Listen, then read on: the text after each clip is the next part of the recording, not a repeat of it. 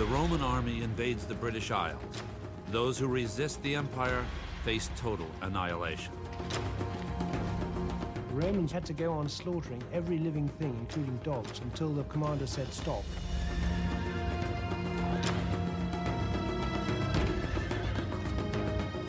In the highlands of Scotland, General Julius Agricola pursues a coalition of tribal warriors. He can hardly wait to tear the enemy to shreds. Often on the march, when mountains and rivers were wearing out your strength, did I hear our bravest men exclaim, When shall we have the enemy before us? Agricola gets his answer sooner than he thinks. It comes from the native peoples of the British Isles, known as the Britons. At a site called Mons Graupius, they confront an empire that seeks to enslave them.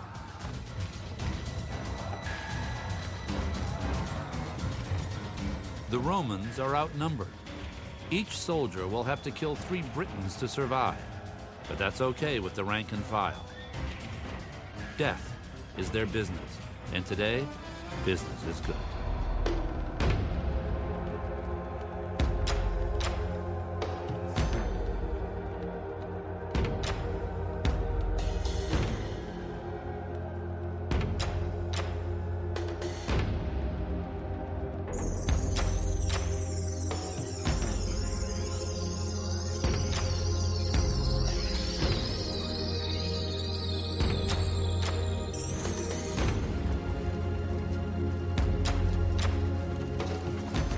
Scotland to North Africa, Roman military strategy shared something in common with the 20th century blitzkrieg. Showing mercy to the enemy was low on the wish list of generals like Agricola. But what about the Roman soldiers? Were they men or monsters? A band of brothers, or little more than well trained stormtroopers? Archaeologists dig for the truth at a site called Vindolanda. Among them, Andrew Birley. Here in northern England, he probes a jumble of stone and bog for insights into Roman conquest. The best things at working at Vindolanda on this site is the fact that it's very physically and mentally demanding, very challenging. On the other hand, Vindolanda is the sort of site which always gives you a reward and always gives you a surprise. Over decades of occupation, several garrisons were constructed here. One built on top of the other. Between the slices of this Roman sandwich lies an archaeological banquet. Aqueducts feed water to an honest to goodness Roman bath. There's the fort's slaughterhouse, complete with a runoff gutter for blood.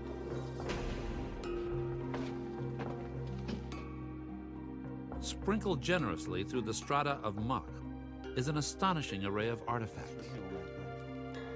Jewelry that shines like new, and coins in mint condition.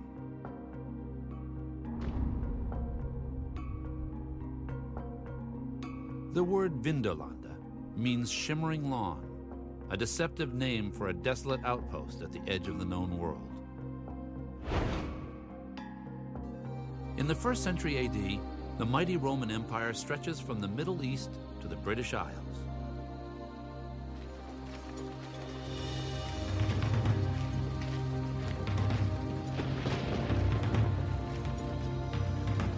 But here, in the rugged Scottish hills of Mons Graupius, the Roman advance hits the wall. Eleven tribes of Briton warriors take the high ground.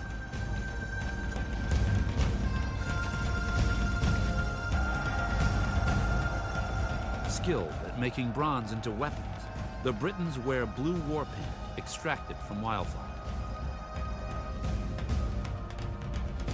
Their leader, Calgacus, pegs Rome's intentions for what they are. We, the last free men, have been shielded till today by the very remoteness for which we are famed. But today, the boundary of Britain is exposed. Beyond lies nothing but waves and rocks and the Romans. Where they make a desert, they call it peace.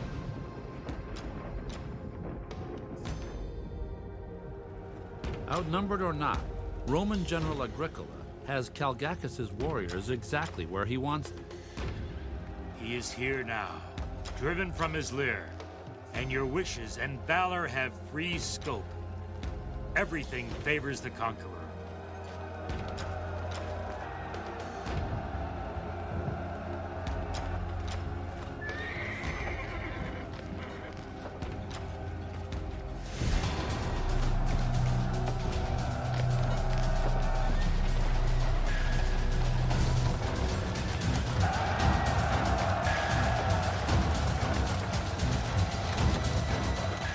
Their skin, Roman soldiers now rely on a strict sequence of precision tactics. Maneuvers that pay off when Briton marksmen launch a barrage of javelins. No problem. The Romans create a defensive shell called the tortoise. The Britons have no such animal. Big problem.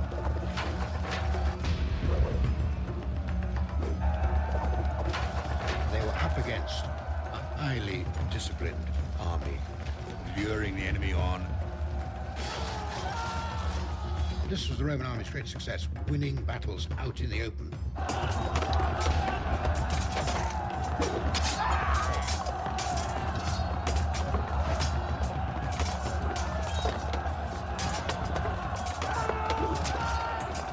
In spite of bigger swords and superior numbers, the closer the Britons get to the Romans, the further from victory the Britons fall.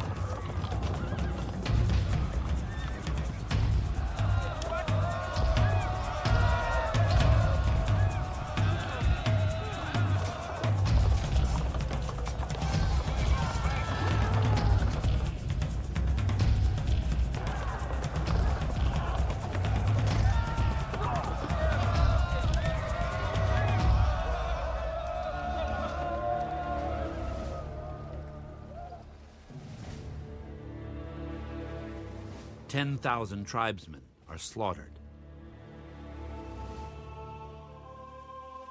Those who survive lay waste to their own villages, according to this account.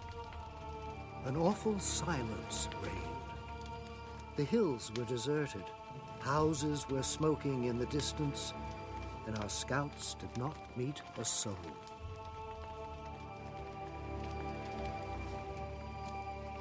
The Britons despise and fear Agricola's legions more than death itself. Retreating warriors set fire to their own homes.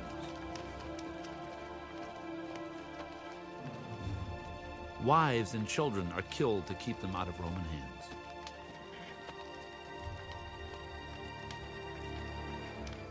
But who are these men they fear? The heartless agents of empire? Imperial robots, invincible in battle?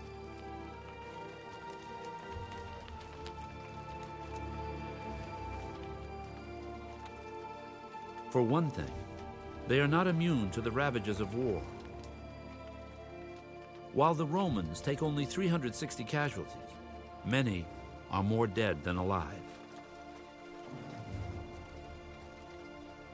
Fresh recruits are shipped to the front to replace Roman casualties.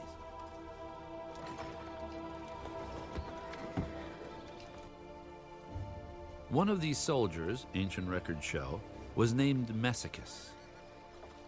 He could have been as young as 18 and most likely was unmarried.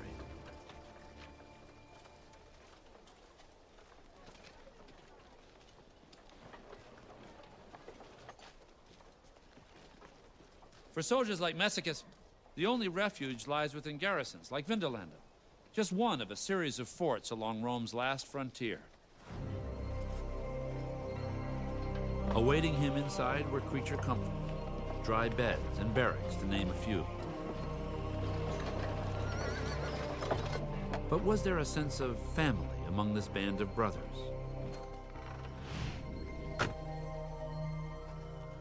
For Andrew Birley, family has everything to do with Vindolanda. Starting in the 1930s, Birley family members have excavated the site season after season. The Birley clan is supported by a dedicated staff, volunteers, and visiting experts. Conditions here require a redefinition of the term dirt archaeology. Dirt is for wimps. Vindolanda has Frankenstein dirt, and it's always sopping wet.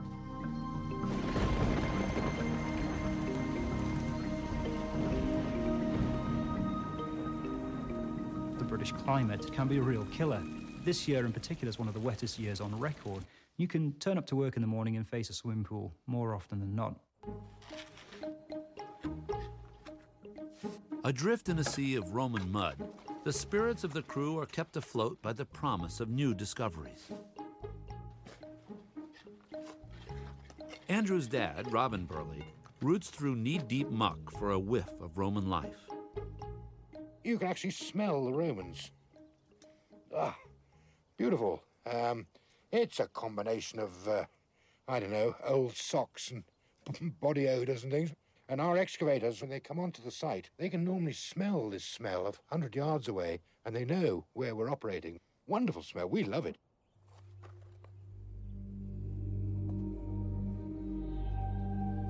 The handle from a flagon is a clue that alcohol was available, a substance that served a number of tasks. For Messicus, a big gulp of spirits helps deaden the hardships of the front lines.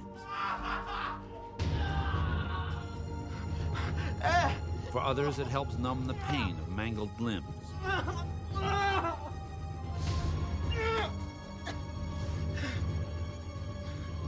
Evidence suggests opium was mixed with alcohol to create an anesthetic cocktail, a brew as potentially lethal for the patient as the surgical procedure that followed.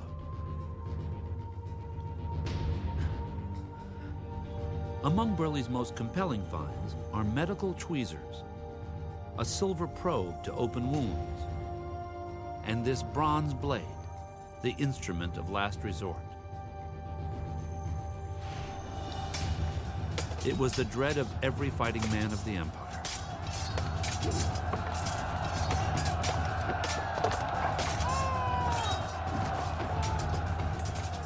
For somebody with serious wounds, what capacity they would have for surgery, um, uh, effective surgery, um, I rather doubt. I mean, it'd be a case of amputation, I'm sure.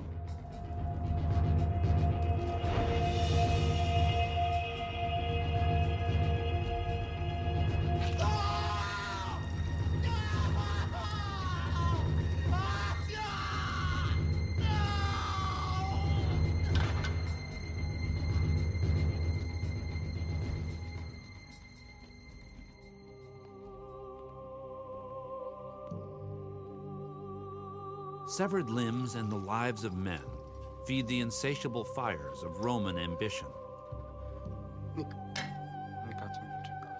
This cruel reality was not lost on the average soldier. Messicus and his brothers were replaceable parts of the Roman war machine.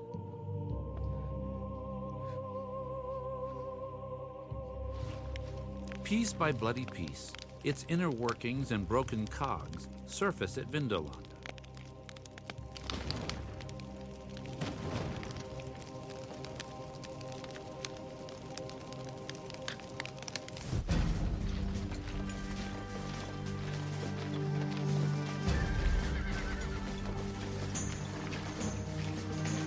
The common foot soldier is the foundation of the Roman army, and what he wore on his feet is the most common find at Vindolanda. Ah, that's a nice one, Andrew. That's a nice one. It's the posh officer's uh, sandal. You know, that's expensive in any language. Cutting all that uh, very careful open work there. All the money is in the uppers. We always say that uh, Vindolanda's got everything that Pompeii and Herculaneum haven't got. I think Pompeii has got three or four bits and pieces of Roman shoes. Well, we've got over 3,000 of them.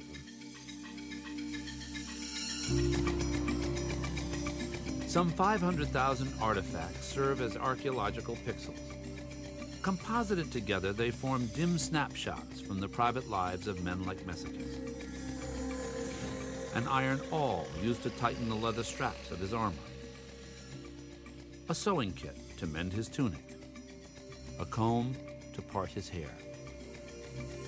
And this iron knife, its maker's name proudly stamped into the blade. All found in Vindolanda's gnarly nooks and crannies. What sort of thing are you hoping to find in this one? I'd love to find some late 4th century material Yeah. from this one. Yeah. Once you go down there, you're not coming back out again. Just how these treasures were found is the stuff of family folklore. My wife was writing a thesis on Roman spoons, and blame me down, she finds the best, the best spoon here. I mean, cynic, cynics would say she planted it herself. Some people say I've, I've got a golden touch, but really, you know, it's, it's a question of how much work you do. Andrew Birley sees a kind of archaeological voodoo at work. The site will only seem to reward one member of the family at a time. So if all four of us are working on the site at the same time, we won't find anything. As soon as three of us go somewhere else and leave one alone, then that person will make a sensational find. Um, but uh, that's just the way it goes. And that's just how it went for Andrew's dad one sensational day. A find that literally spoke volumes on life at Vindolanda. A discovery that turned Roman archaeology on its head. If I have to spend the rest of my life working in dirty, waterlogged trenches, I will never again experience the thrill that I experienced that memorable day. Freed from the clammy grip of the bog, came messages from vanished men. I noticed some rather slimy bits of wood, um, very thin sheets of wood, rather slimy. And I, thought, well, that's odd for carpenters' shavings, and just quietly peeled them apart. I couldn't believe my eyes. Hidden beneath a cover of mud were written words lost to the world for 2,000 years.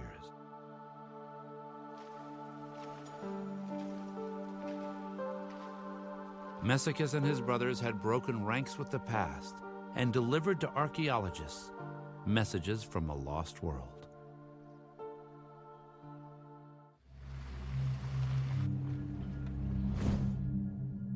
The priceless Roman letters discovered by the Birleys were rushed to an expert in ancient inscriptions some 40 miles away. But the journey to the past had ended before it began. When the shavings were unpacked, the words had vanished.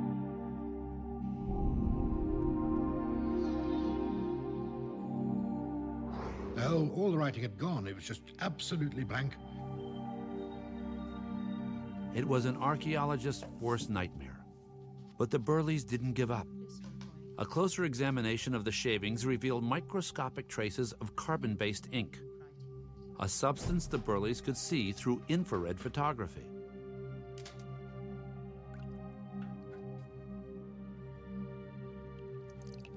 Ancient histories of the Roman invasion of Britain mention only a few generals and governors. Now, written in their own hand, came the names and origins of some 600 Romans at Vindolanda.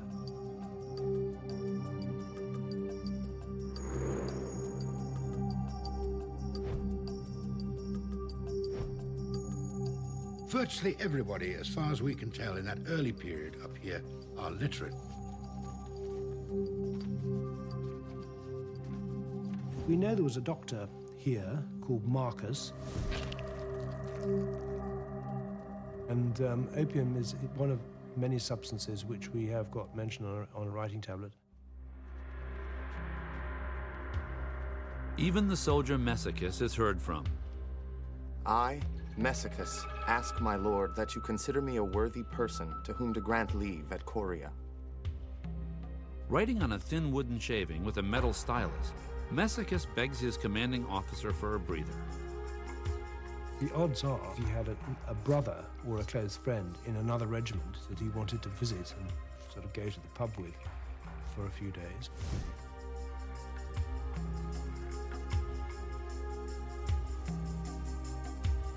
Today, the remains of the fort Messicus longed to escape are excavated with help from volunteers. Urging them on is a family hooked on the past. I've got five children. I tried to persuade all five that there were various honest ways of earning money, and one of them wasn't archaeology. The Birley family has been excavating the site on and off for, well, 70 or 80 years, really. It started with Andrew's grandfather, Eric, who bought the site in 1929. The rest is family history. I was born and brought up here. When I was born, my father was excavating the headquarters building. And I just loved the place, and I was always fascinated to know what was actually going on here. It certainly is, is a tremendous experience to find something and, and know that you're the first person to have touched it for best part of 2,000 years. It's wonderful to be able to handle all of these things, the excitement when the excavation's going on. Andy, you better have a look at this. Here you go. Oh, now that is definitely an ink writing tablet that you've got there. See how thin it is? And it's got a slightly oily sheen to it. And just in the corner here, there's a little notch in the wood.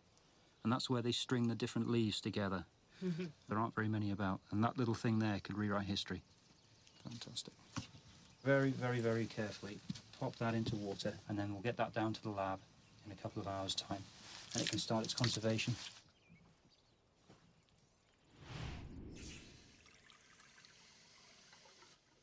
Andrew's mother, Patricia Birley, takes over from there.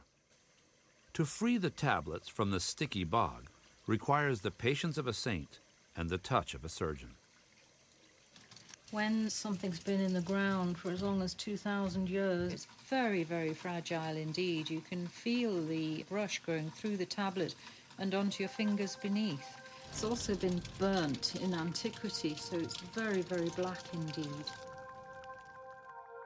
The writing tablets are conserved using methylated spirits, and the ink is preserved beautifully. It really is a handshake with the past. You can start to relate to people and think about their daily lives.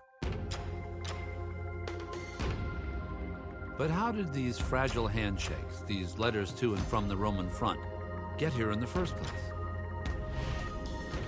Archaeological surveys reveal the Romans are roadaholics. 50,000 miles of paved thoroughfares link the far edges of the empire to the officers and grunts of Vindolanda. Here, Messicus and his mates appeal to faraway friends and family for what amount to care packages. One man begs for clothing, not for himself, but for his men. I greet you and ask that you send the things which I need for the use of my boys. Six tunics, which you well know I cannot properly get hold of here.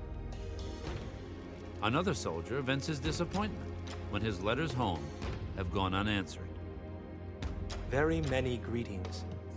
I want you to know I am in very good health, as I hope you are, you neglectful man who has sent me not one letter.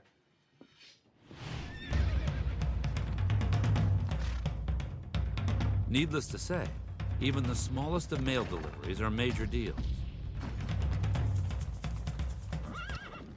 The letters from Vindolanda have helped historians peek into some mysterious corners of Roman life, whether they wanted to or not. For instance, have you ever wondered whether Roman soldiers wore anything under those tunics? Well, you're in luck.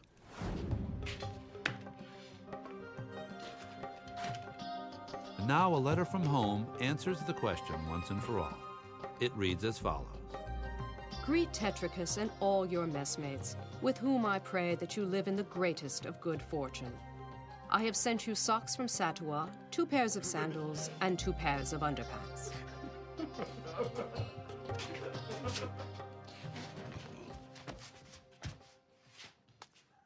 And when you get down to socks and underpants, you're getting pretty close to the nitty gritty.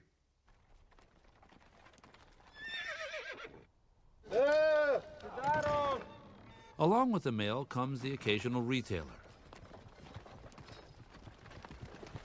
In most cases, these traders are Romans who have followed the army here from Europe. Letters found at Vindolanda show that foot soldiers had major cash flow problems. They only get paid twice a year or three times a year at the most. And the sort of coins they're getting paid in are the sort of coins I've got in my hand right here. Beautiful little copper alloy coins. According to one letter, without cold cash, Messicus and his brothers are plumb out of luck. Unless you send me some cash, at least 500 denarii, the result will be that I shall lose what I have laid out on deposit, and I shall be embarrassed. While Messicus struggles to make ends meet, his commanding officer, Flavius Cerealis, earns about 50 times more. We know an awful lot about him. We've got 80 or 90 of his letters now, and I can tell you his wife, his children, names of his wife, his children, his friends. Uh, um, what, one, like a soap opera this letter we've ever found. Letters found at Vindolanda reveal that Flavius and his men were not from Rome. In fact, they weren't even Roman. Second sheet, in fact. They hailed from Batavia, what is called the Netherlands today. A Roman historian said the Batavians were like weapons and armor, only to be used in war. They had some tremendous skills which the Romans valued, like they could swim across rivers uh, fully armed, leading their horses with them. The Romans um, also used them to win the Battle of Mons Graupius.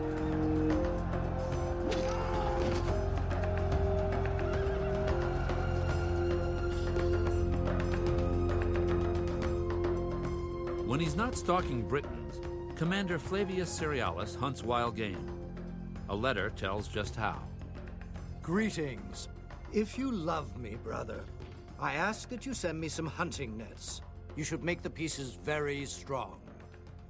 I mean, our commanding officer has four different kinds of special nets for catching small birds, medium sized birds, swans even. After a long day on the hunting grounds, Flavius lives the high life. Shopping lists discovered at Vindolanda show he dined on fresh oysters and vintage wines. Cheers.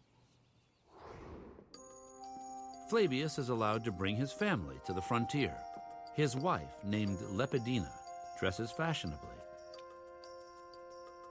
His children have a private tutor to school them in a classical Roman education. The Birleys unearthed a fragment of Virgil's epic poem, The Aeneid, written in a child's hand. The odd, really rare. When they saw the translation, they were astonished to find something more than just a Latin lesson. The normal capital, inter ea pavidam volitem spinata, then it should have said per urbem. Then someone in totally different handwriting. You see here, S E G, short for segnita. Sloppy work. And he's done pretty well, poor chap, but then he's gone wrong, and then no doubt he got a crack over the head from the teacher who wrote sloppy on it. While Flavius enjoys the good life, his soldiers at the fort take time off for bad behavior.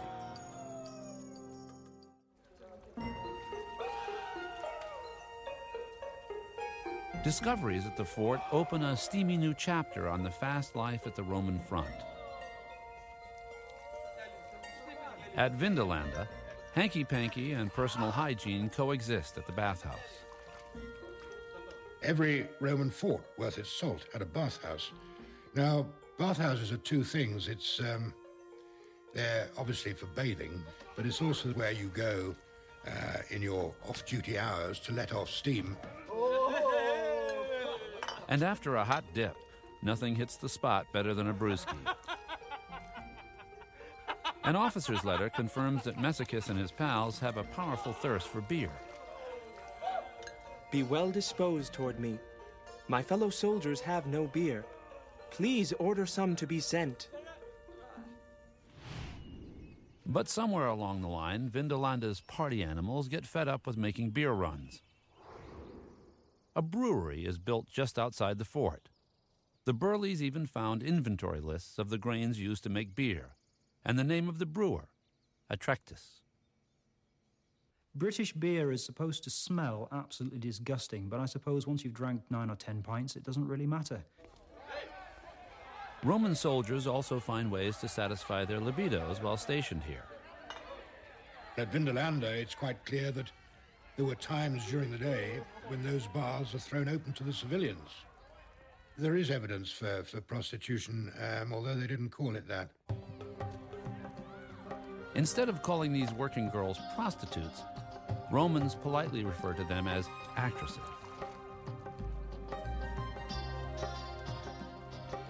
While casual sex is tolerated on the frontier, at least one Roman emperor tries to keep the lid on things. He decrees that no place of entertainment may be built too close to garrison walls. And the fact that he issued the edict so many times shows that no one was paying any attention to him whatsoever. I don't think they were obsessed with sex. I think they were actually very much um, open about sex. Artifacts discovered at Vindolanda bear this out. This figurine celebrates the female form. And these small phallic shaped pendants leave nothing to the imagination except perhaps who wore them and where.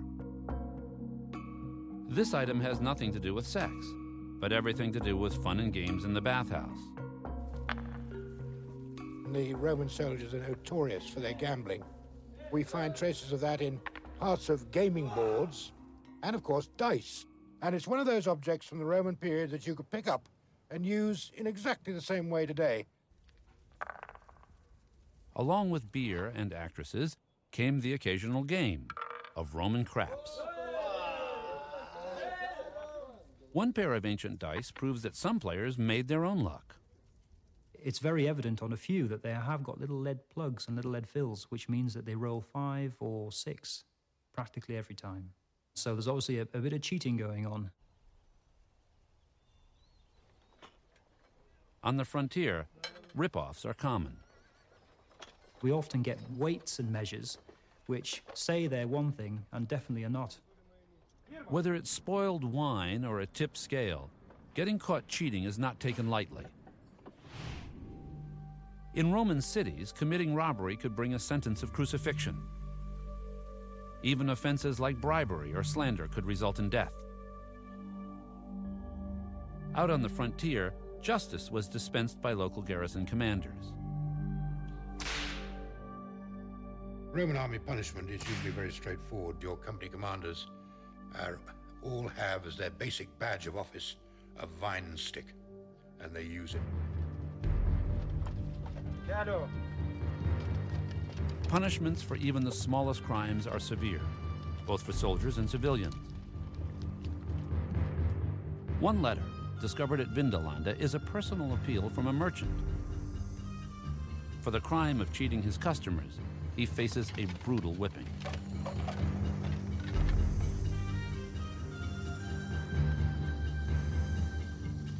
As befits an honest man, I implore your mercifulness not to allow me, a man from overseas and an innocent one, about whose good faith you may inquire, to have been bloodied by rods as if I had committed a crime.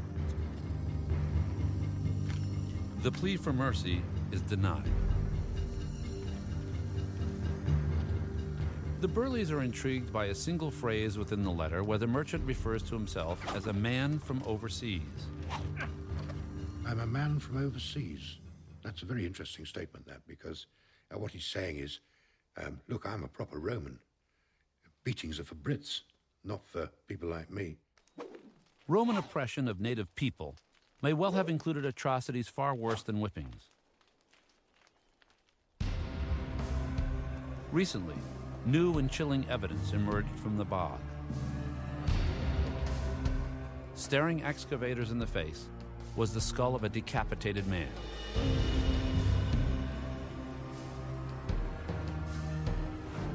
A small set of almost panic swept across my face because I really wasn't expecting anything of that sort to be there.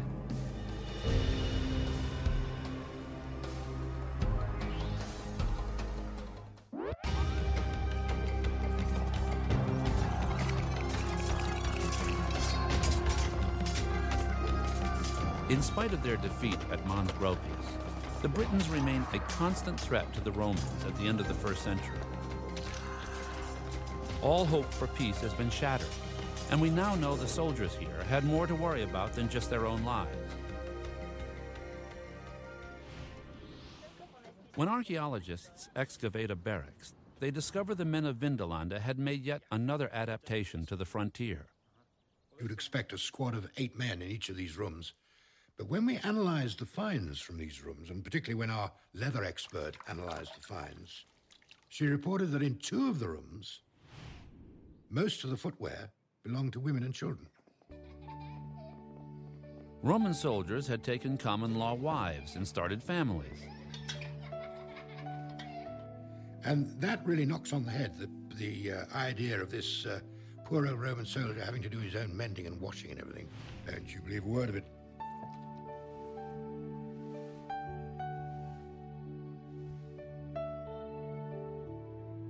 Queen of them all was Vindolanda's fashion diva, the commander's wife, Sulpicia Lepidina.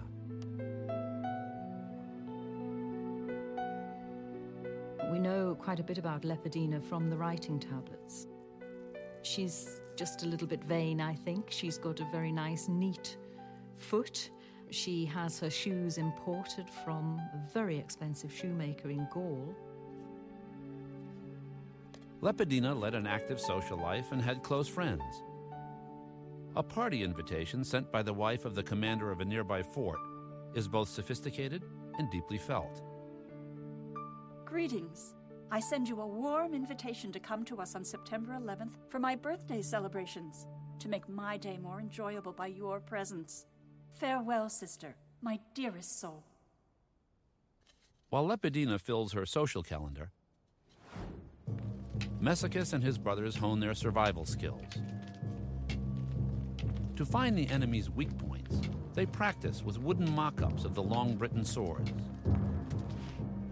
Javelin practice is also a must. Fixed with sharp tempered points, their shafts bend on impact, making them difficult to pull out of a wound.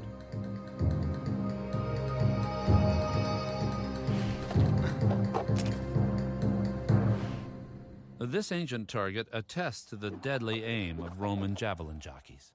They would get a, something like an ox skull like this, stick it on a pole, cut all sorts of little holes, bang straight into it. Javelins may have also played a role in early attempts at psychological warfare.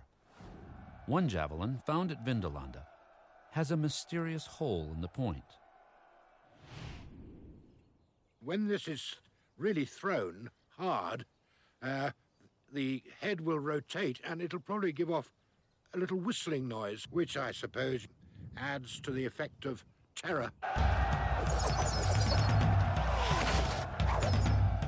For enemies of Rome, terror extends beyond death itself. The Batavians practice a gruesome tradition on the battlefield, taking heads for souvenirs. At the dig site, the Birleys find possible confirmation of this savage ritual. Well, you've got half a skull. Where's the other half?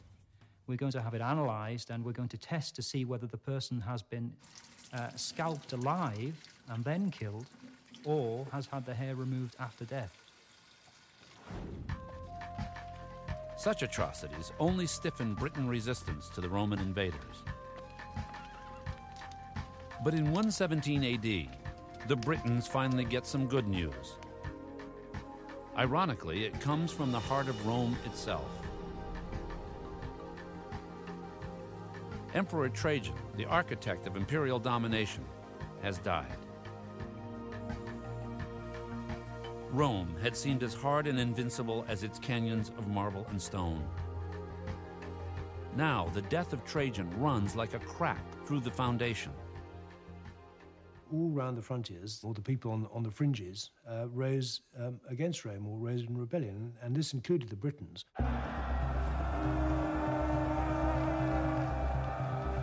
Near Vindolanda, tribal leaders do their best to tarnish the gleam of Roman might in the eyes of their warriors. The gods have delivered them into our hands. Be not frightened of the idle display, the glitter of gold and of silver, which can neither protect nor wound.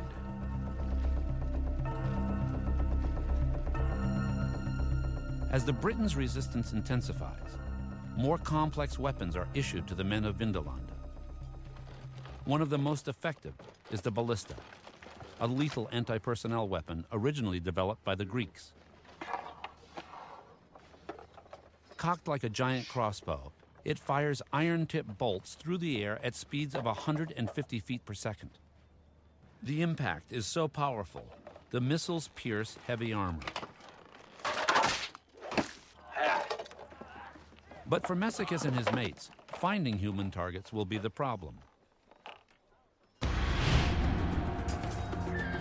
The Britons now avoid the open battlefield. They fight a hit and run war, picking off the Romans one by one. Native tactics so incensed the Romans, one soldier vents his disgust in a letter found at Vindolanda. Their cavalry do not use swords, nor do the wretched Britunculi take up fixed positions in order to throw javelins. There's this extraordinary expression, a previously unknown word, Britunculi, which you have to regard as either pathetic little Brits or, or nasty little Brits. And then it says the, the little Brits um, can't um, sit up properly to, to hurl their javelins.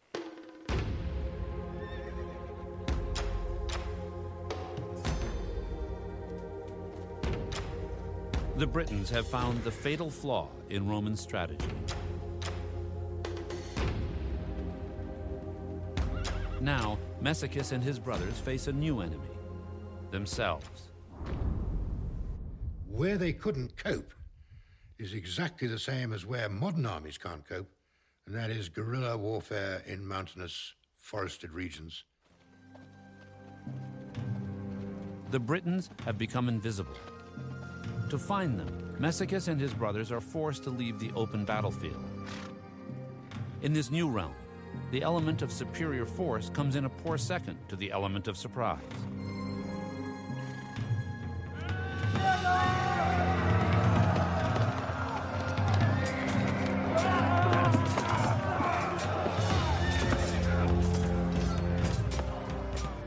The Romans are thrown off guard by the fury of their enemy.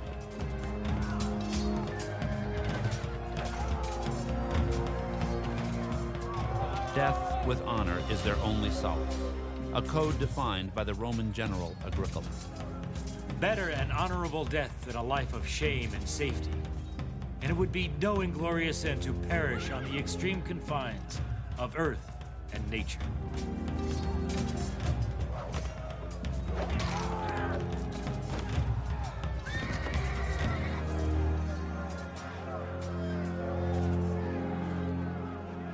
Guerrilla warfare takes its toll on Messicus and his comrades. It may have also had a brutalizing impact on life inside Vindolanda itself. You've just got the head thrown in a ditch with the domestic rubbish, which, quite frankly, is appalling. Additional finds lead the Birleys to rethink the grisly mystery of the severed head. They begin to wonder whether the skull belongs to a Roman murdered by one of his own. We can see the horrific injuries that this person has sustained in the last moments of this person's life. In particular, is this fairly clean cut to the right hand side of the skull, but also very visible. The other side of the head was repeatedly attacked with a blunt instrument um, while the person was falling. At the scene of the crime, another lead emerges. Excavators find a second set of bones the skeleton of a small dog, found lying right next to the human skull. Britons own dogs, but they didn't take mascots into battle. Also worth noting, this, this animal did not die a natural death. And if we look in particular at this side of the skull, you can see that the animal's been poleaxed um, in a very similar fashion to the human next door. It's quite possible that this uh, animal died in the defense of the owner. Violence within the fort reflects the growing threat beyond its walls. Over the decades, the body count from this endless guerrilla war grinds down Rome's determination to push further north into the highlands.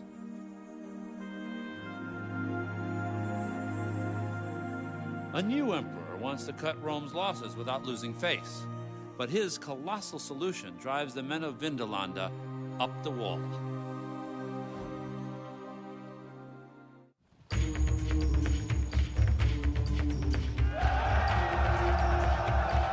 almost 40 years after the Battle of Mons Graupius, Emperor Hadrian has a brainstorm. Replace a wall of Roman soldiers with a wall of stone.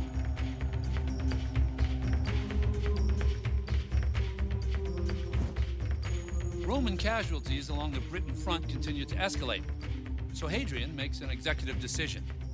Instead of hoisting beers on their time off, the boys from Vindolanda will be lifting construction blocks.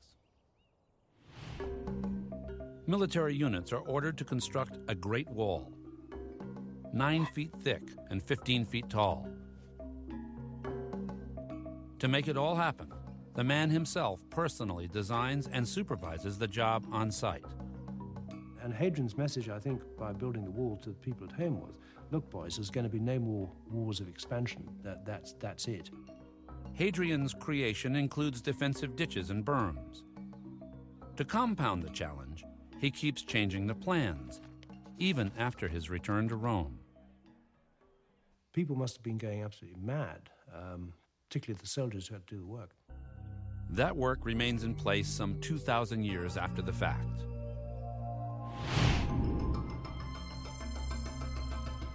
Hadrian's Wall runs 73 miles, from the Irish Sea to the North Sea. Today, it's a World Heritage Site and a mecca for cross country hikers.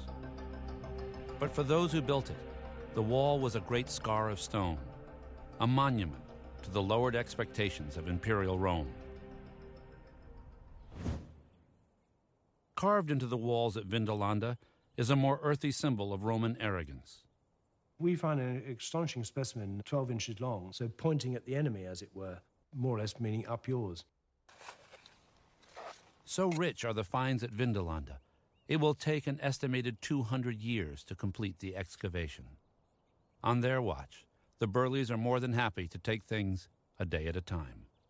I love uh, everything that we find, whether it's uh, buildings or ovens or uh, utensils, weapons, jewelry, fixtures, fittings, the whole lot. And you just wonder what, what's going to appear tomorrow. I think of Vindolanda as a almost a, a person in its own right. It's like someone stepping out and shaking your hand from the past. In the end, the same delivery service that linked Lepidina to the outside world will bring the world of Vindolanda to an end. In 105 AD, the men of the garrison are ordered to ship out. The garrison and all unnecessary items must be destroyed to keep them from falling into enemy hands.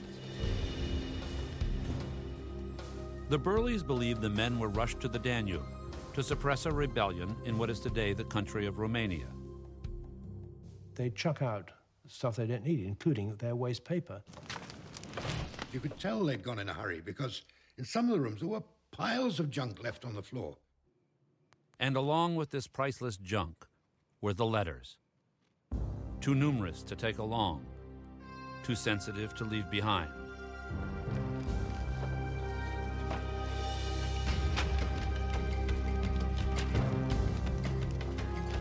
But as the fires of Vindolanda begin to consume the diary of a Roman garrison, Vindolanda's cruddy, miserable, and notorious weather, the bane of future archaeologists, intercedes.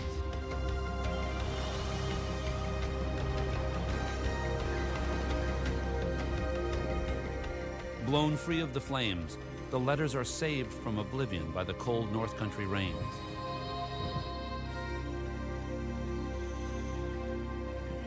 Ultimately, a new fort is built on the same site by replacement troops. Sealed by accident beneath its peat foundations are messages from lonely warriors, desperate men, and survivors. Letters from the Roman front, words, feelings, and hopes, written not by heroes or monsters, but by human beings.